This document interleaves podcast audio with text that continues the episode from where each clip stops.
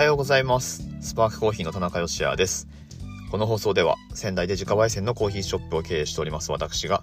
コーヒーのことや夫婦で小さなお店を経営している日常についてをお話ししています。文字通り仙台のコーヒー焙煎所から毎朝10分から15分程度で配信している番組です。本日は7月1日木曜日でございます。スパークコーヒーも定休日明けということで1週間またこれから始まっていきます。えー、頑張っていきましょう。ということで、1日はですね、私たちのオンラインストアを出店している楽天市場の方でワンダフルデーというものを開催しております。普段よりもエントリーしてお買い物していただくと、ポイントが、なんだろう、増しでつきますよというキャンペーンの日になっておりまして、再三ね、こういうキャンペーンやってますよっていうのはなんか毎日のようにお伝えしているかのように思われるかもしれませんが、やっぱり何でもない日の方が多分多いと思うんですよね。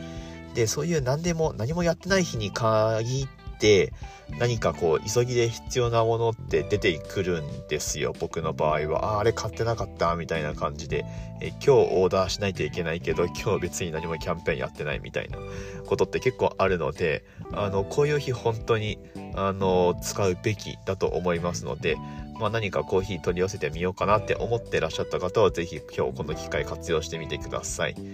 はい、ということでお知らせもう1点ございまして、宮城県内10店舗ロースターのドリップバッグ詰め合わせギフトセットというものを予約受付中でございます。サマーバレンタインと銘打ちまして、2月14日には、えっと、女性側からチョコレートを男性側に送るみたいな、まあ、もはやこれも崩壊してるのかもしれませんが、まあまあでも、あのー、日本のね、お菓子メーカーですか？のマーケティング戦略としてありますよねっていうところで、まあそれのえ夏バージョンというものを、え文化にしてみようという取り組みがサマーバレンタインという、え7月ちょうど半年後ってことになるんですかね。2月14日のバレンタインデーから7月14日まあ14日である必要は別にないと思うんですけれどもこの夏の期間にですねまあ言ったら何でもない期間ですよね。お盆っていうのは8月のえっ、と、僕そういうの 本当に詳しくないんで、ダメだなって思うんですけど、日本のその、えっ、と、なんでしょう、習慣というか、はい。お盆は13から16とかそのあたりですか？うんと、8月の。ですけど、7月っていうのは何もないので、まあ、そこに、え何かそういう贈り物をする文化というものをですね、えー、作ってもいいんじゃないかということで、仙台コーヒースタンドさんのえー、お声がけでスタートしたこの企画なんですけれども県内10店舗ロースター別のドリップバッグの詰め合わせギフトセットですね。こちら予約受付しておりますのではい。あのー、ドリップバッグ今日本題で話すんですけれどもあるとマジで便利ですよ。っていうことでしかも違うお店の味を毎日楽しめるというセットになってますので是非チェックしてみてください。はい。ということで、今日の本題はドリップバッグ。まあ、コーヒーバッグでも何でもいいんですけど、こういう1杯分になったコーヒーで、あの、本当にめちゃめちゃ便利ですっていうお話をしてみようと思いますので、ぜひ最後までお付き合いください。この番組は、小さなお店を応援するあなたを応援しています。昨日ですね、定休日だったんですよ。で、うんと、うちの娘がですね、あの、6月2日に生まれたんですけれども、出生時低体重ということで、NICU の方に、標準よりもちょっと長く入院してまして、3週間くらい入院して、こう、発育を待ってたわけなんですけれども、で、ようやく、えっと、6月の23日に退院してきて、で、1週間どうにかこうにか過ごして、で、今日、いや、今日じゃないや、昨日ですね、水曜、えー、6月30日、ですね。はい。あのー、ちょうど1週間うちに来て経ちましたよということで。で、私自身はお店の営業の方ですね、店舗運営の方をワンオペでやっておりますので、娘と丸一日過ごすっていうのがまあ初めてだったんですね。はい。で、もう初めに言っときますけれども、妻は毎日ずっとそれやってるので、あの、本当に、本当にありがとうっていう、うん、気持ちでしかないですね。本当に大変んなんですけれども。はい。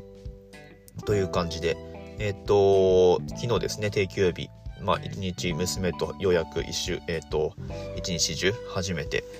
過ごすことができたんですけれども、まあ、なんていうかもう丸一日かかかりっきりなのは当然ですね。はい。あのどっか行ったりとかっていうのも特にこの一番初めの頃ってできないので、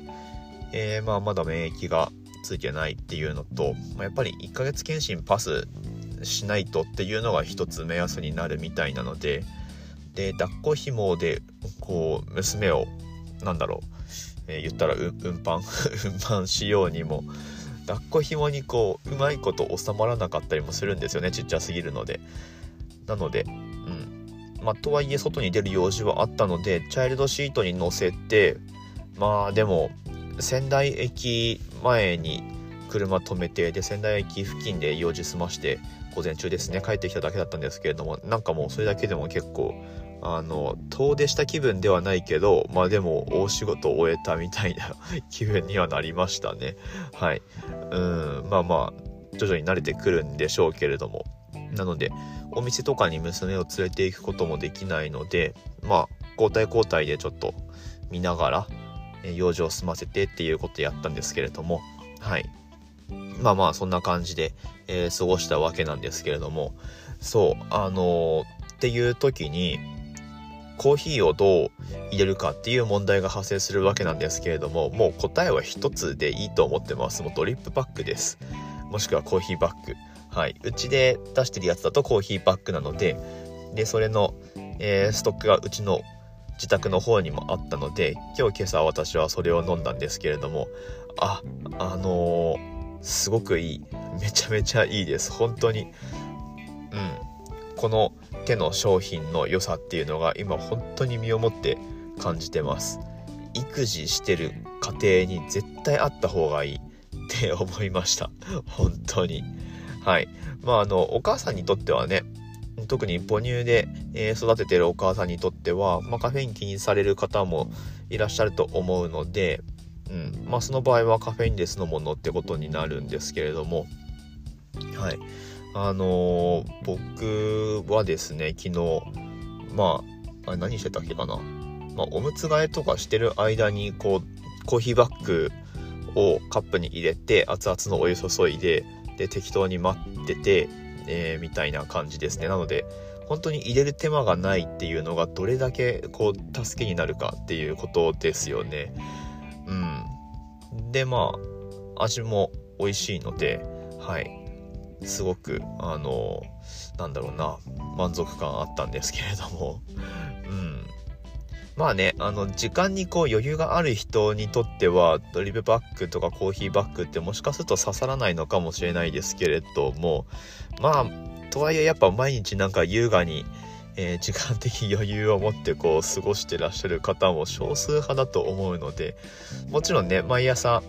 ドリップして、えー、持ってってますっていう方もいらっしゃるのであそれは本当に素晴らしいなと思うんですけれどもまあまあいつも言ってますけれども本当にその人それぞれのライフスタイルに合う形でコーヒーって楽しむべきだなって僕は思ってるのであの本当にあの美味しいコーヒー飲みたいと思ったらまずコーヒー見るから買えなんてことは僕は絶対に言えないですね。うん、と思いました本当に。はい、引き立てをお家で飲んでくださいとかマジでコーヒー屋のエゴでしかないなって思いましたね。うんそんくらいあのコーヒーバッグとかドリップバッグっていう商品がすごくあの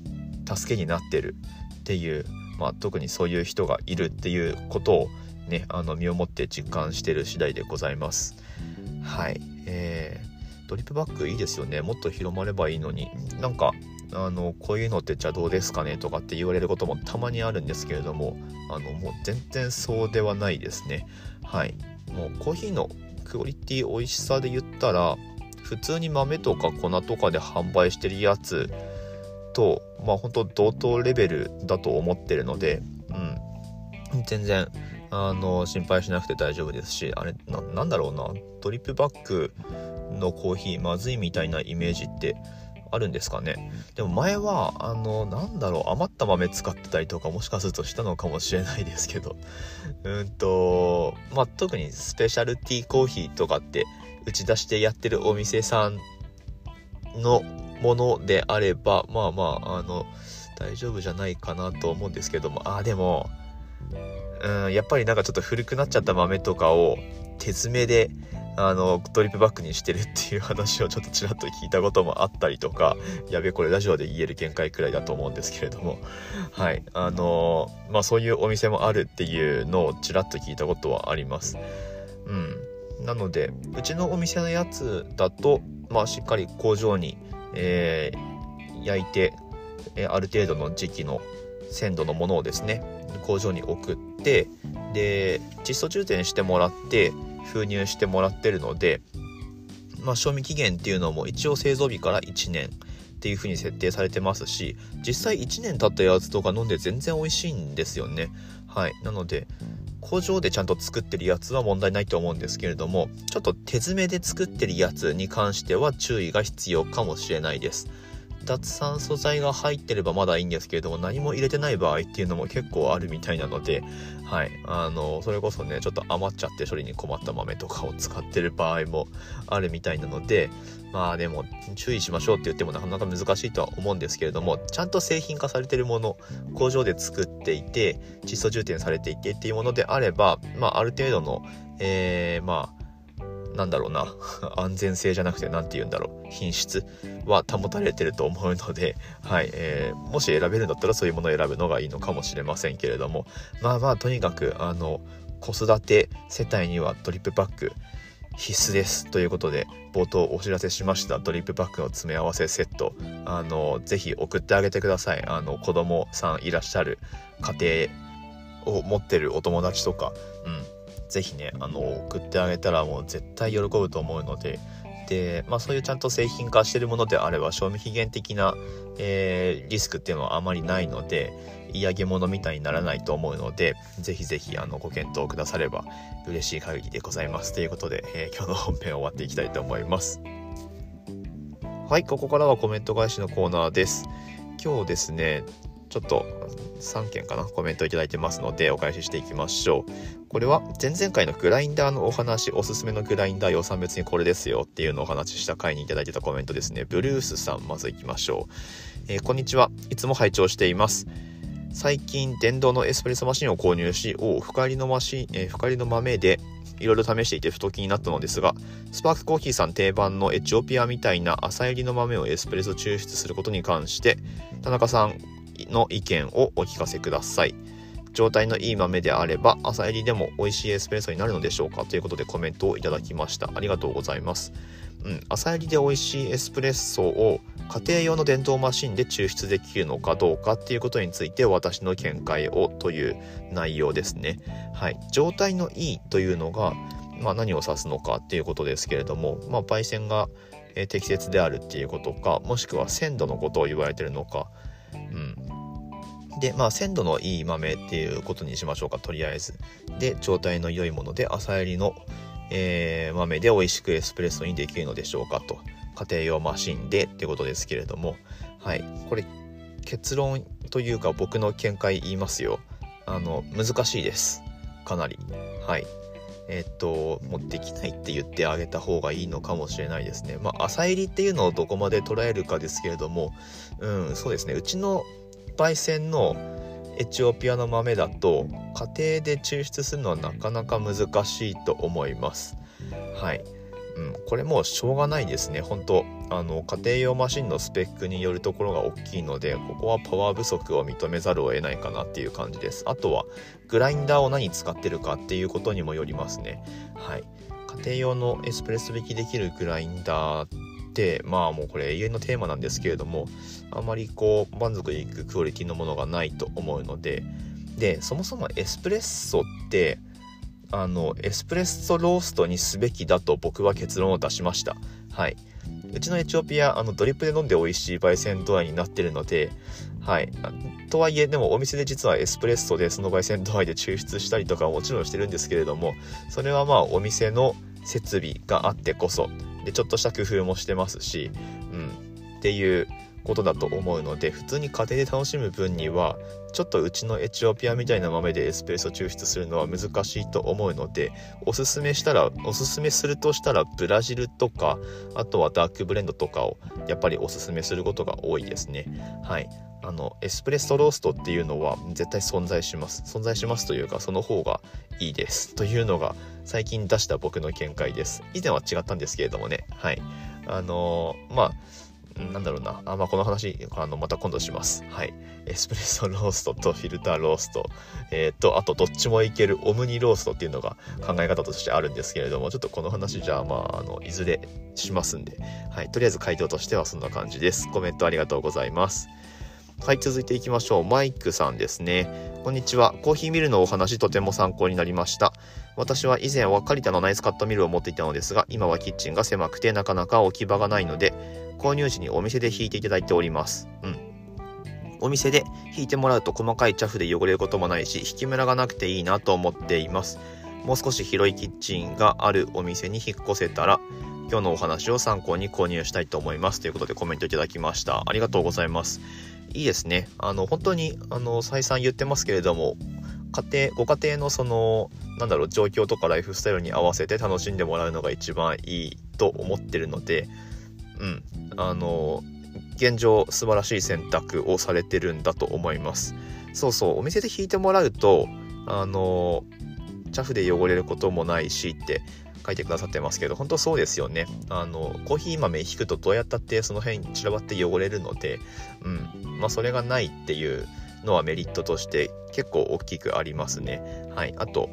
引きムラがないっていうのもまあうちで使ってるくらいのクラスのグラインダーであれば本当に綺麗に引けるので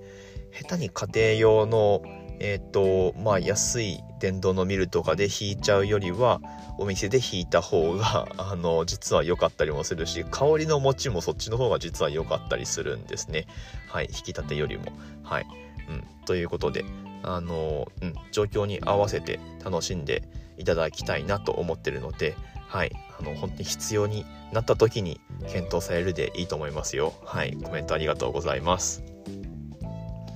はい続いていきましょうえっ、ー、と昨日の放送かな？Facebook のグループ使ってうんぬんとかっていうえー、お話をした回でコメントいただきましたのは幽霊さんですね。いつもありがとうございます。購入者コミュニティいいと思います。コロナ禍でオフラインで集まれない中、オンラインで同じコーヒーが好きな人たちがつながれるのは価値があると思いますね。と、えー、賛同のコメントですね。ありがとうございます。そうそう、あの、同じ価値観でっていうところがポイントだと思うんですけれども、普通のあの SNS 皆さんが普段使われてる SNS で例えばコーヒー入れてるところをアップしたとしてもなんかそのそれを見る人がみんながみんなコーヒーのその入れてるところに興味あるとは限らないじゃないですかやっぱり。むしろそれって少ないと思うんですね。なんですけれども、まあ、購入者コミュニティみたいなところでそれをこうシェアすることでそのコミュニティに参加してる人数はたとえ少ないとはいえ全員そのまあ特にスパークコーヒーの豆を買って家で入れてるっていう共通項があるのでうん。なんかこうそこで交流が生まれるのはなんかなプラスになるんじゃないかなと思ってますけれどもね、はい。まあ、まずはやってみろって話なんですけれどもちょっと近々あのご案内しますね。はい。これ必ずやります。コメントありがとうございます。本日も最後までお聴きくださいましてありがとうございましたということでえー、月初でございまして、スパークコーヒーはまた新たな1週間が始まるということで、6月はね、もう客数が100何十人くらい落ちちゃって、えー、5月と比べるとですね、100、うん、そういうところじゃないかな、もうちょっとかな。はい。えー、まあまあっていう状況なんですけれども、引き続き、おうちコーヒーっていうのをですね、あの、強力にバックアップする方向でビジネスを展開していこうと思ってますので、えー、まあ、コーヒーのこと、何でも不明な点は、えー、質問いただきたいですし、まあ、この音声配信使ってもらってもいいですし、リアルで来てくださってるお客さんは、まあ、その都度、えー、聞いていただければ何でもお答えしますので、はい、商品群としてはコーヒー豆の他にいろいろ、もちろん今日ご紹介したトリップバッグ、コーヒーバッグですね、の他にもいろいろボトル入りの、ボトル入りのコーヒーですとか、水出しコーヒーがすぐできるパックとかいろいろご用意してますので、いろんな形で、ご自身に合う形でコーヒーを楽しんでいただければいいのかなと思っております。ます。えー、おうちコーヒー楽しみましょう。ということで、明日の放送でまた、えー、お会いしましょう。コーヒー、えー、コーヒー沼のって言おうとした今なんでだ？美味しいコーヒーで一日が輝く Good Coffee Sparks Your Day。スパークコーヒーの田中でした。